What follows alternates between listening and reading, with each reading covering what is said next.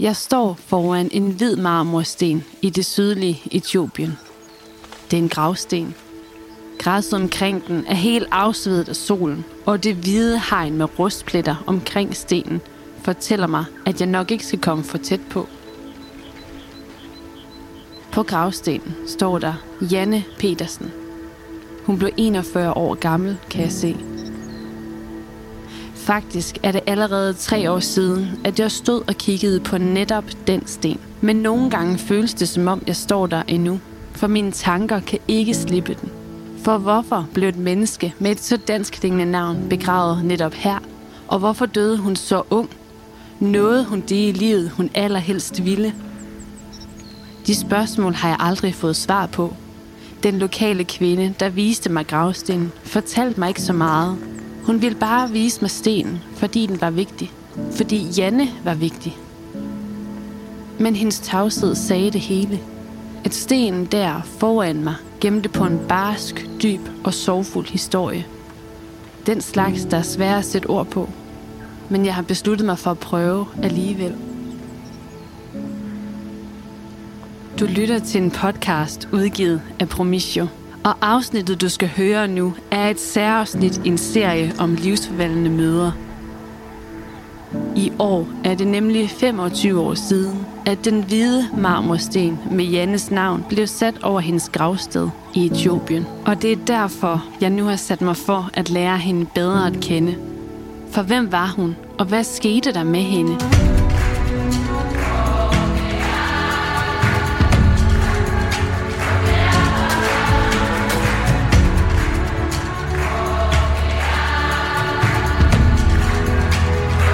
Historien, den er fortalt af mig, og mit navn er Annika Thorø Weber.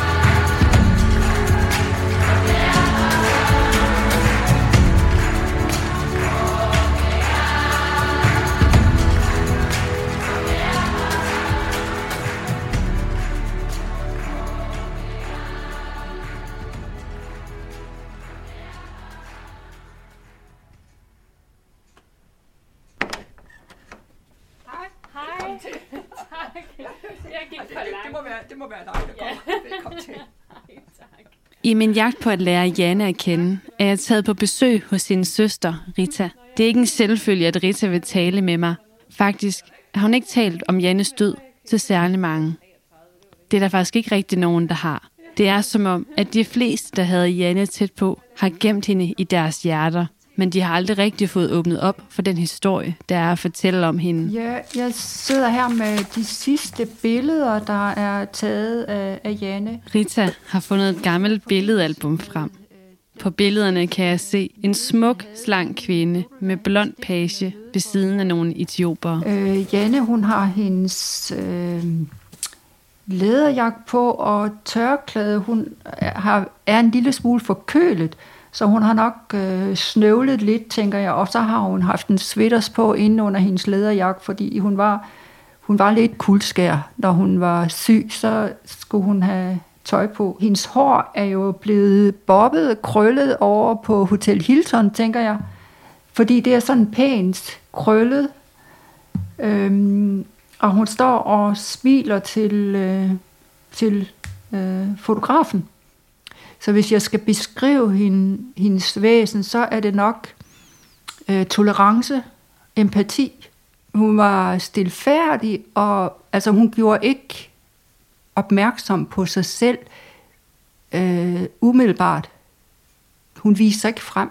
Øh, vores børn og min søsk, min brors børn, de elskede hende. Øh, det var simpelthen den sødeste og dejligste øh, moster og, og faster. Hun havde nok let ved at blive for bekymret. Hun havde også hun havde svært ved at være alene. Jeg tror egentlig ikke rigtigt, hun var eventyrlysten. Men øh, hun havde alligevel mod til at hoppe ud i noget, hun overhovedet ikke anede, hvad var.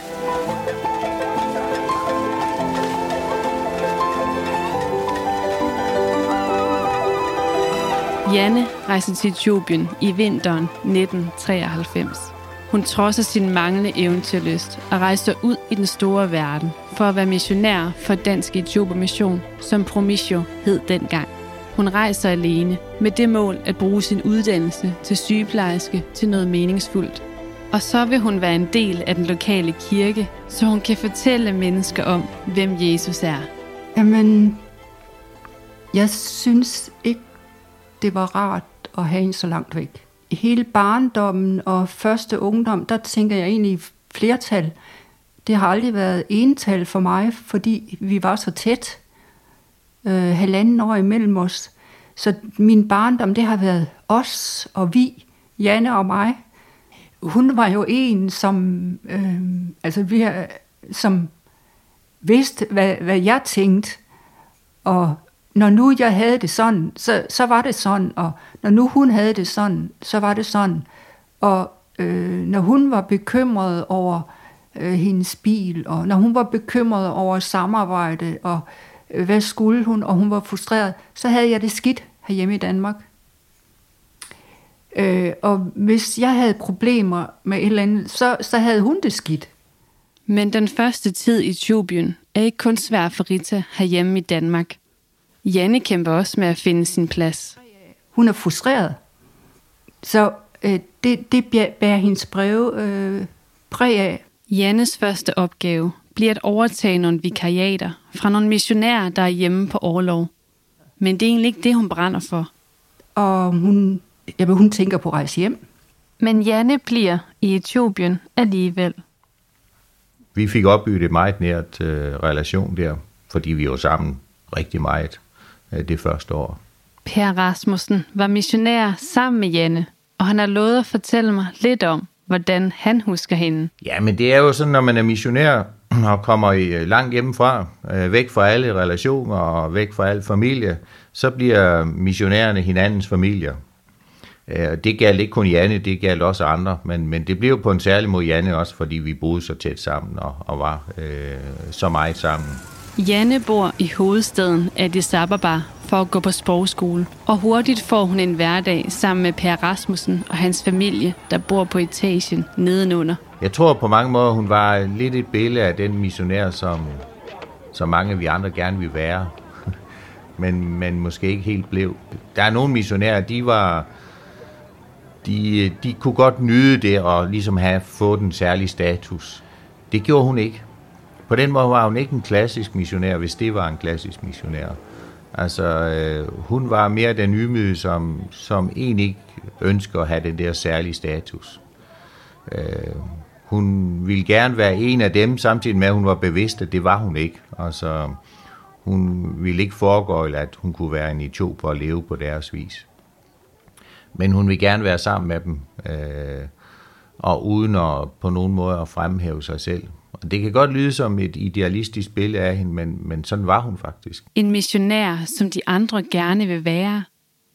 Det er alligevel noget af et kado at få. Jamen, Janne, hun brændte nok allermest for, at folk måtte øh, møde Jesus og så høre evangeliet og, og lære ham at kende. Per er ikke den eneste missionær, som Janne deler hverdag med. Flemming Bay Thunbo og hans familie flytter nemlig til den lille by Delomena i det muslimske område Balle mod syd. Og det samme gør Janne. Projektet er helt nyt, og sammen støtter de op om den lokale kirke. Janne bruger sin sundhedsfaglige baggrund til at styrke 10 små klinikker i området, hvor hun oplærer lokale i basal sundhedshjælp. Øh, hun brændte også for, for, for det helsearbejde, hun stod i. Øh, men det var også en meget låst opgave jo, fordi at det ligesom var, det var amerikanerne, der støttede det der, og det skulle så være på den her måde med de helsepost. Sådan skulle det være. Øh, ellers så ville de ikke give penge til det. Så, så det var en meget låst øh, opgave, kan man sige. Men hun kunne jo ligesom gøre noget for, at det kom til at lykkes. Øh, så det var jo også en spændende opgave for hende. Og i den lille flække Delomena, langt ude på sletten i Etiopien, finder Janne sin plads. Jeg mærker, at der er gået lang tid nu, men når der så er brev, Hun skriver hjem til familien og fortæller, at hun ikke er i tvivl om, at det netop er her, Gud vil, at hun skal være. Selv har jeg det stadig godt her, hvilket jeg ikke håber, I er i tvivl om. Jeg kan næsten mærke, hvordan Janne er i sit es. Endelig er hun landet på sin rette hylde. Netop der, hvor hun hører til.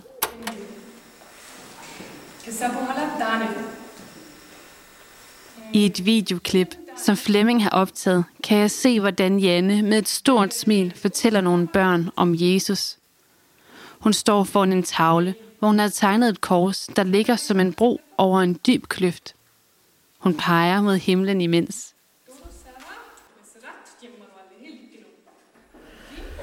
Så hun var meget, øh, levede sig meget ind i kulturen og kom med evangeliet. Vi skulle hjælpe dem med bedre helbred, men vi skulle ikke give dem anden kultur. Og det var hun meget bevidst om. Hverdagen former sig i Delomena, og inden længe betragter Flemmings børn Janne som deres moster. Børnene bruger timevis på at sidde i Jannes gyngestol og læse Jan Sand. De pjatter og leger. Og samtidig har kirken fået vokseværk. Men en dag bliver alt forandret i Delomena.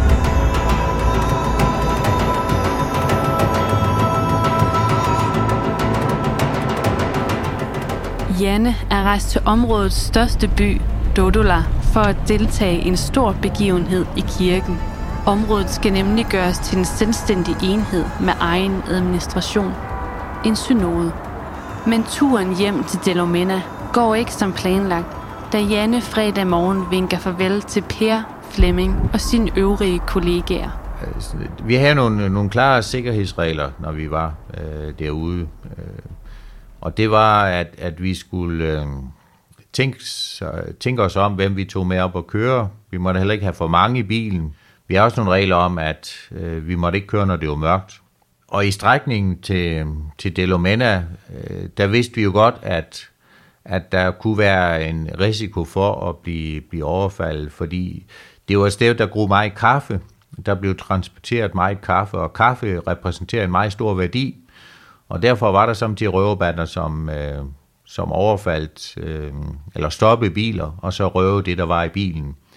Og der havde vi altid en stående øh, regel om, at hvis vi kom ud for det, så skulle vi bare give dem, hvad de to. Og øh, når vi var gode til det, så, øh, så var vi egentlig ikke nervøse. Øh, vi skulle bare tænke os om, og så lytte til de lokale, og lytte til hinanden, og også de andre missionærer, hvad erfaringer har de. Janne var under et pres, fordi hun boede på en strækning, hvor der ikke kørte ret mange biler, hvor det var svært at få offentlig transport, øh, og så der var altid øh, nogen, der gerne ville med. Og, øh, og det kunne være svært at vide, hvornår skal man tage, hvem skal man tage med, fordi hun ville godt stå så godt med lokalbefolkningen. Så det var nogle af de dilemmaer, som, øh, som vi missionærer kunne stå i, og som jeg ved, Janne også stod i. Hvem, hvem kunne hun tage med? Fordi det er jo også godt at have nogen med, så man ikke var alene i bilen. Janne overholder reglerne. Hun samler endda et par ekstra folk op, som hun kender, så hun kan køre trygt gennem det store, øde område. Vejen ned til Delo går igennem en, en regnskov, jo, som uh, det gjorde den dengang. Der er meget, der er fældet i dag. Men, uh, og det var meget tæt og ikke uh, helt ordentligt kontrolleret af staten. Så Øh, så derfor var vi klar over, at den vej måske ikke var helt sikker. Øh, og, øh, og det har vi selvfølgelig spurgt lokale om, og så videre, og, og kirken satte sig også ind i det, hvordan det nu var. Og så derfor havde vi egentlig vurderet, at det kunne godt være, at de her øh, de folk i, i, i regnskoven, at de ville stjæle fra os. Så det var en den risiko, vi regnede med, at den kunne godt være der. Men, øh, men vi havde, vi havde tydeligvis fejl, øh, fejlbedømt situationen, jo. Imens Janne småsnakker med sine venner i bilen, er Per og Flemming helt uvidende om den drejning, som hjemturen er ved at tage. Flemming er taget på en længere ferie til Israel, mens Per og familien nyder familieidyllen ved søen Langarno. Jeg kan sådan se det for mig stadigvæk. Jeg er ude og svømme i, i søen. Øh, så svømmer jeg der, og så pludselig så kunne jeg se en bil, der kom kørende ret hurtigt ned på pladsen. Øh, og det var så en norsk missionær, der kom kørende, øh, som var i Avasa. Øh, og øh, hun kom så og fortalte, at Janne var blevet kidnappet altså vi blev meget forskrækket. Vi vidste, vi vidste kun, at hun var blevet kidnappet. Vi vidste ikke, hvad, hvad der var sket, og, og øh, hvordan var ledes. Jeg tror nok, at jeg sådan øh, gik i handlingsmode. Øh, at, at så må vi ind og, og øh, se, om vi kan finde hende og gøre noget. Per beslutter sig for at efterlade familien på strandbredden, og sammen med missionæren Arne Kiel kører han ind i det store regnskovsområde. Militæret er allerede i gang med eftersøgningen. De beroliger Per og Arne og fortæller dem, at Janne nok skal være i god behold. Så vi var ikke på den måde nervøse for hendes liv. Altså det, det var vi ikke også, fordi vi var blevet beroliget meget. Og men, men det var mere, hvordan fik vi kontakt til dem, og hvordan fik vi hende fri, og hvor længe skulle det vare det her, øh, og hvad kunne vi gøre, og hvad kunne vi ikke gøre. Imens Per undersøger hver en afkrog af regnskoven, ved Flemming intet om den bekymring, der breder sig i Etiopien. Uden nutidens mobiltelefoner er han uden for rækkevidde. Den måde, vi hører det på, det er, at vi er i, øh, i hovedstaden i Eritrea øh, på ferie deroppe, og har egentlig ikke haft kontakt nok lidt for længe, måske en uge, har vi ikke, haft kontakt med, med, med Promisio i Etiopien eller Danmark eller noget som helst. Øh, og så, øh, og det er så aften, og børnene vil blive puttet inde i ene øh, øh, hotelværelse, og jeg er i det andet hotelværelse, og så tænker jeg, jeg kan da lige høre dansk radio på mellembølgen. Men det viser sig, at Janne ikke bare er kidnappet. Og så hører jeg så, at øh, de siger, at øh, Janne Petersen er fundet dræbt.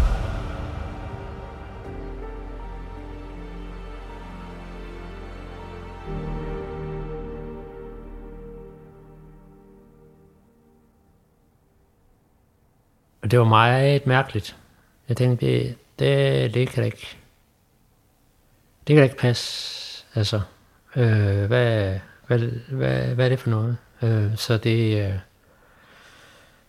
ja, så gik det helt i sort, kan man sige. Øh, øh, og så fik vi ringet til, til Promisio i øh, Addis Ababa og fik snakket med dem, og så fandt vi ud af, at det var rigtigt. Og hun skulle øh, begraves dagen efter. Øhm, og så øhm, var vi ved at prøve at undersøge, om vi kunne nå det. Det kunne vi så ikke. Og så skulle vi så bare hjem på den ferie der. Vi kunne ikke sove. Altså, det var så mærkeligt. På sin vej gennem regnskoven er Janne blevet stoppet af en politisk oprørsgruppe med muslimsk baggrund. Gruppen deler Janne og hendes venner i to, men det er som om, de har et ekstra øje på Janne og hendes etiopiske ven, der har arbejdet for regeringen. Det er her, Janne siden bliver fundet. Dræbt. I den efterfølgende rapport kan man læse, at Janne var tydeligt skændet i ansigtet. En muslimsk måde at vise, at man ikke vil høre hende tale eller lytte til, hvad hun havde at sige. En af hendes venner fra bilen slap fri. Han kunne siden fortælle, at Janne havde været bange. Meget bange. Der er ingen sikkerhedsordninger, som har, har fejlet, fordi der var ikke noget som helst, der tyder på, at det her var en risiko for os. Vi vidste godt, at vi kunne blive stoppet, og så måtte vi aflevere ting, og så kunne vi få lov at køre videre. Men, men, men det her, det var der intet, der tydede på. Jeg reagerer voldsomt uetiopisk, øh, for jeg reagerer stort set ikke. Jeg, jeg kan huske, jeg, jeg løber over til telefonen og, og, øh, og skal have fat i Arne, og vi skal have gjort noget og arrangeret noget. Øh, så, så den følelsesmæssige reaktion, den, den, øh, den kom meget senere. Lang tid efter. Øh, fordi der var så meget, der skulle ske, og så meget, der skulle gøres. Øh, så der gik jo virkelig en uge og måneder, inden, øh, øh inden den følelsesmæssige reaktion kom. Øh, og som stadigvæk kan komme. Øh, men den var det ikke i, i situationen og i de der dage, fordi der var så meget at forholde sig til og skulle beslutte og, og tage stilling til, øh, så der var slet ikke plads til, til noget. På rekordtid skal Per nu sætte sig ind i etiopiske begravelsesskikke og finde ud af alt det praktiske, der følger med et dødsfald.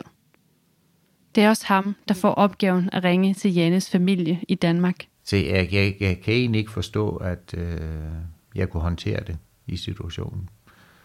Øh, men, men, men det kørte bare, sådan ligesom man kørte i et øh, adrenalin, eller, eller, eller hvad det var. Det er slet ikke til at forestille sig, hvordan Per og Flemming og alle andre omkring Jenne har haft det i de dage. Chokket må have spredt sig som en steppebrand. Ikke bare i Etiopien, men også i Danmark hos Rita og familien. Jeg havde overhovedet ikke tænkt på, overvejet, at det skulle ende med, at hun blev dræbt og blev derude. Aldrig. Det havde jeg, det havde jeg slet ikke set for mig. Jeg havde det øh, forfærdelige forfærdeligt det der, jeg kunne ikke sove. Det der med, at jeg har tænkt min, min opvækst som vi, det gik egentlig op for mig øh, ret hurtigt. Øh, jeg har egentlig følt det ret voldsomt, altså som om, at jeg simpelthen blev skåret midt over. Så det, det kom egentlig ret hurtigt, at, øh, at, jeg havde, det, at det gik op for mig, at min opvækst havde været i flertal. Den film inde i mit hoved af, hvordan det er foregået, den, den, den har været svær at leve med. Dagen efter, at Janne er fundet dræbt, bliver hun begravet, som det er skik i Etiopien. Mere end tusind mennesker er mødt op, og folk må hænge ind af kirkens vinduer for at følge med i begravelsen, der bliver holdt på både amharisk, dansk og engelsk. Janne, hun er taget fra os. Det er derfor, vi er samlet her i dag. Per leder ceremonien, selvom han aldrig har stået for en begravelse hjemme i Danmark.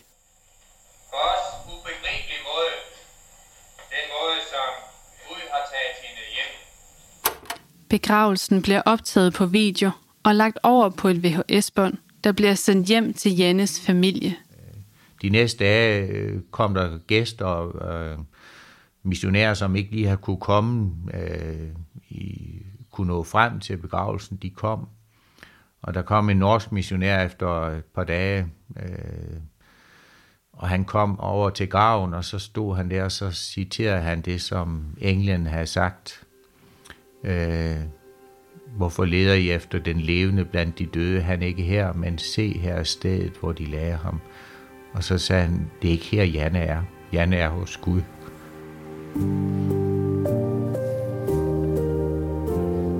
Men øh, her er stedet, hvor de lagde hende. Øh, det blev... Øh,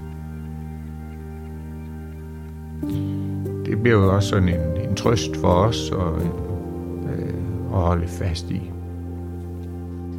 Det er ikke kun i Etiopien, at Jannes død sætter chokbølger i gang. I Danmark holder Jannes familie en mindehøjtidlighed, og til årsmødet i Dansk Etiopermission få dage efter drabet. Det har berørt os alle dybt, bliver der holdt mindetale til Janne. at Janne Petersen langfredag blev holdt op og bortført for så nogle dage senere at blive fundet dræbt ganske få kilometer fra overfaldsstedet. Det står for os som noget ufatteligt, at Janne der på uselvisk vis tjente Gud og sine medmennesker med alt, hvad hun havde i sig, at hun skulle lide en så tragisk død. Det er som om, det lægger et større, et større ansvar på os andre, at Janne ikke er der mere. Øh, måske ikke mindst, når vi læser hendes lille artikel i det nyeste nummer af DEM-bladet Gud var der først. Her slutter hun med de tillidsfulde ord, men ringene spreder sig i vandet. Gud handler i sin time på sin måde.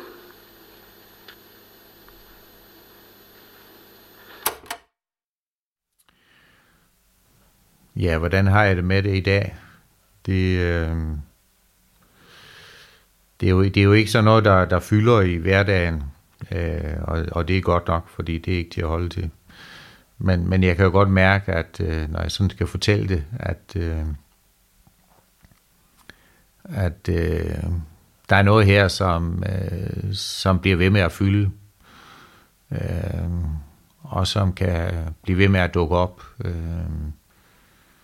øh, som noget, der, der, er en vigt, der er blevet en vigtig del af min og vores som families historie. Så det, øh, det er ubetinget det, der har, det, der har været sådan... Øh, det, der har fyldt mest, eller påvirket os mest øh, sådan følelsesmæssigt. I Etiopien bliver alt vendt på hovedet. Tabet, sorgen og en snært af frygt sidder i kroppen på missionærerne, og flere beslutter sig for at rejse hjem i den efterfølgende tid. Blandt dem er Per, Flemming og deres familier. Flemming bliver fløjet ind til Delomena i helikopter og har kun få timer til at sige farvel til sine venner og sin hund, for det er for farligt at være der. Men selvom Per og Flemming forlader Etiopien, er arbejdet ikke spildt. Det er noget, der fylder meget for kirken stadigvæk, øh, den del af historien. Det er jo ikke bare for, man holder fast i noget, som, som man gerne vil have til at fylde, men, øh, men øh, fordi man glemmer ikke øh, Søster Janne, øh, og man glemmer ikke det, der skete. Øh, det har været med til at definere øh, den nye synode i, i, i Barle. Kirken i Dello er vokset helt vildt vanvittigt, så det er jo, Gud har jo ikke forladt Delomena. Altså Gud har virkelig virket der. Her i efteråret hørte jeg, at, øh, at nu er det blevet et prosti. Så fra at være en menighed, så er det blevet en prosti. Så der er en masse menigheder ud fra Delomena øh, og prædikepladser. Og øh, i det prosti, der var der i efteråret, der var der fem, der blev kristne om dagen. Jamen det er jo fantastisk. Det der egentlig er her, det er, at vi ser, at, øh, at en lille menighed, som lider og har det svært, og som er en mindretal, hvordan Gud kan bruge dem til at række evangeliet ud til nogen. Så det er jo egentlig Guds ord, der er så stærkt, at det er lidt lige meget, hvad, om vi er stærk. For Guds ord er så stærkt, øh, så det virker på sin egen måde. Det er levende. Og det synes jeg, der er dejligt at opleve. Øhm, og det kunne vi selv være sjovt at stå midt i, ikke også? Men, øh, men det kan vi så ikke jo. Øh, så øh, så det, det er jo, men det mest dejlige, det er jo, at det sker. Selvom det kun var et par år, knap nok et par år, hun fik lov til at være inde i Denomena, så har det betydet noget. Jeg er stolt af det, øh, hun fik øh, udført derinde.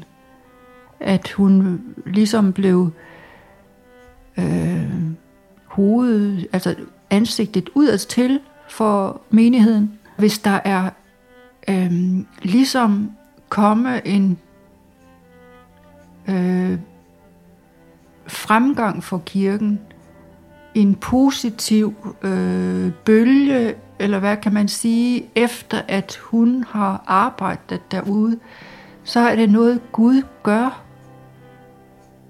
Det er ikke noget, som Janne ville, hvis hun var levende i dag, ville tage til sin egen indtægt.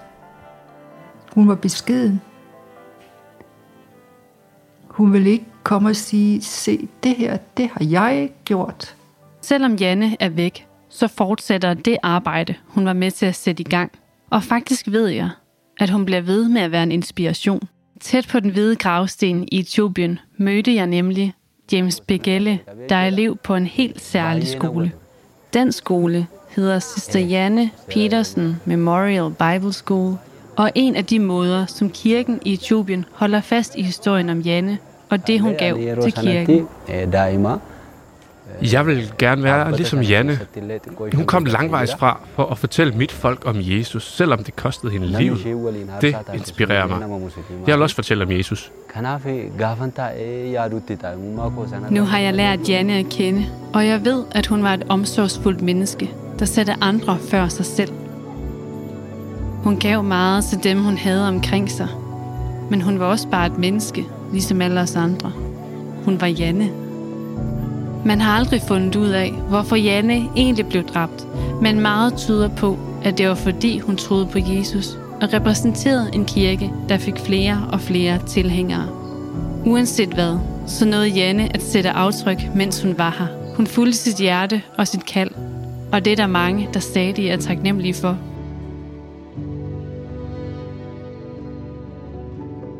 Du har lyttet til en podcast udgivet af Promisio. Historien, du har hørt om Jannes tragiske død, er et særtilfælde. Den nuværende ledelse i Promisio har ikke kendskab til andre Promisio-missionærer, der er blevet dræbt hverken før eller siden. Generelt er det noget, man meget sjældent oplever i hele Afrika. Selvom Janne, Per og Flemming ikke længere er i Etiopien, så fortsætter Promisios vigtige arbejde i landet. I Etiopien støtter Promisio blandt andet kirken i Bale, hvor både Dodola og Delomena ligger. Og så støtter de Sister Janne Petersen Memorial Bible School. De projekter og mange flere kan du være med til at støtte. Du skal bare gå ind på promisio.dk og så klik dig ind under fanen, hvor der står støt nu. Her kan du læse meget mere om Promisio og den måde, de arbejder på, og hvordan du kan være med til at støtte bestemte projekter. Den her podcast er som nævnt udgivet af Promisio. Lyddesign og mix er lavet af Bjarke Brokhøj, og den danske oversættelse af James er indtalt af Marius Torø Weber. Jannes brev er oplæst af Malene Møller Laversen, og resten er produceret af mig. Mit navn er Annika Torø Weber. Tak fordi du lyttede med.